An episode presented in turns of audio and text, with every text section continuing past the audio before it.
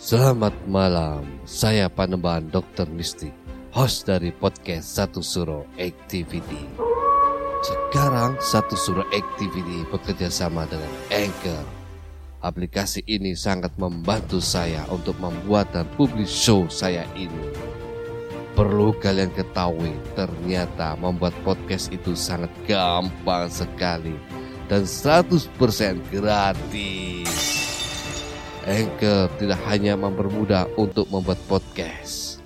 Dalam hal distribusi pun, aplikasi Anchor memiliki banyak jaringan, di antaranya Spotify, Apple Podcast, dan platform podcast lainnya. Tidak perlu berpikir lama, segera download aplikasi Anchor dan bikin podcast kamu sekarang juga, gak pakai lama.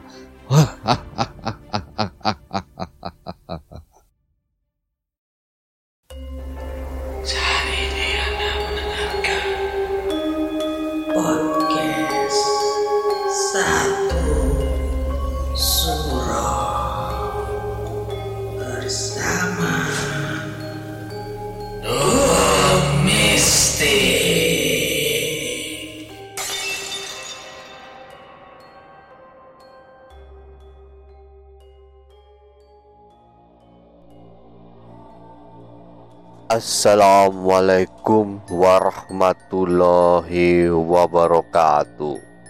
Salam. Selamat malam. Rahayu.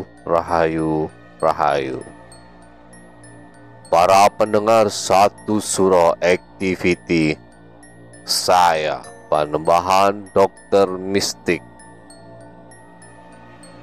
Pada malam hari ini, Satu Suro Activity mempersembahkan segmen Kini Aku Jadi Tahu, memberikan informasi cerita mitologi Wewe Gombel dalam budaya Jawa.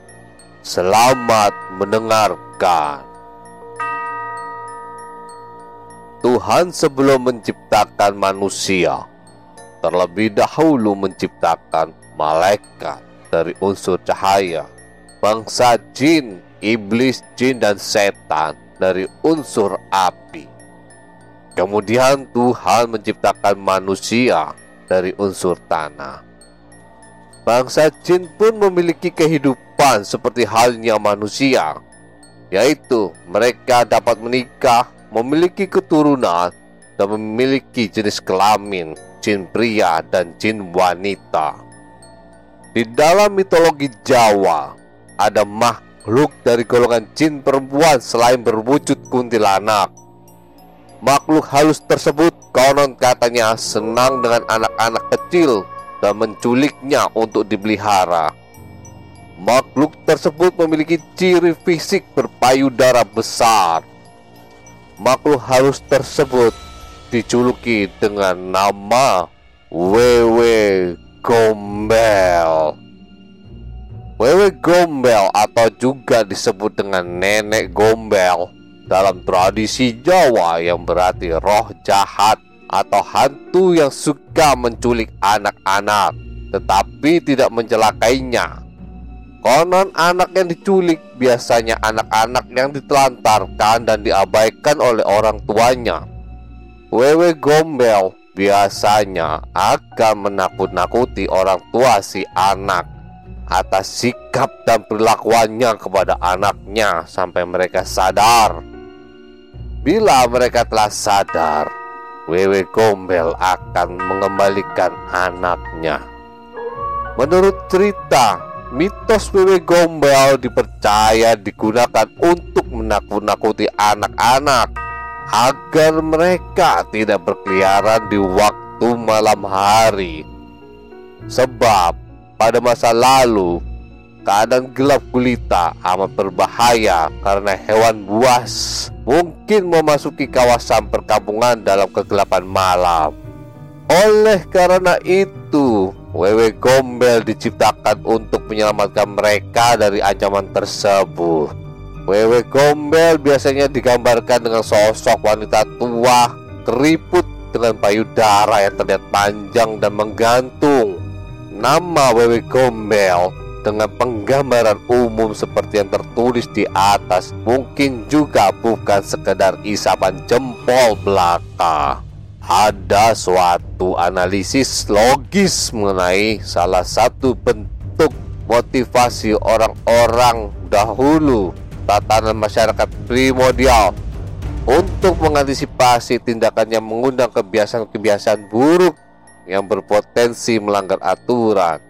Misalnya, anak-anak yang seharusnya belajar di malam hari atau berkumpul bersama keluarga, tetapi malah bermain di luar rumah dan tanpa pengawasan orang. Cerita tentang adanya sosok Wewe Gombel secara turun-temurun dan paralel menyebar ke berbagai individu yang sebagian para individu itu mungkin juga secara sepihak mengarang definisi tambahan mengenai sosok Wewe Gombel, kemudian merebak ke segala arah dan dikonsumsi oleh banyak pihak. Konon katanya Wewe Gombel berasal dari sebuah bukit di kawasan Gombel, Semarang. Dahulu banyak orang mati di bukit itu akibat pembantaian pada masa penjajahan Belanda. Konon katanya anak-anak yang diculik oleh Wewe Gombel diberi makan berupa kotoran manusia, cacing, dan diberi minum air seni atau air kencing. Wewe Gombel menurut para spiritualis Jawa adalah pasangan dari genderuwo, yaitu genderuwo betina. Mitos-mitos apapun yang merebak di masyarakat tentang Wewe Gombel tidak perlu kita khawatirkan atau kita percaya sepenuhnya, tetapi kita tetaplah waspada terhadap makhluk-makhluk jin karena mereka dapat memanipulasi manusia sebagaimana yang dia inginkan. Para pendengar Satu Suro Activity, tetaplah jaga anak-anak kalian, sayangi anak-anak kalian hingga jangan sampai lengah anak-anak diculik oleh makhluk gaib, makhluk halus yang bernama Wewe Gombel. Jaga dan sayangilah anak-anak kalian. Para pendengar Satu Suro Activity, tetaplah iling lan waspodo. Assalamualaikum warahmatullahi wabarakatuh. Salam, salam, salam. Rahayu, rahayu, rahayu. Sahabat Sansoi, jangan lupa kirim pengalaman cerita mistik kalian ke email satsuroi@gmail.com. Nantikan episode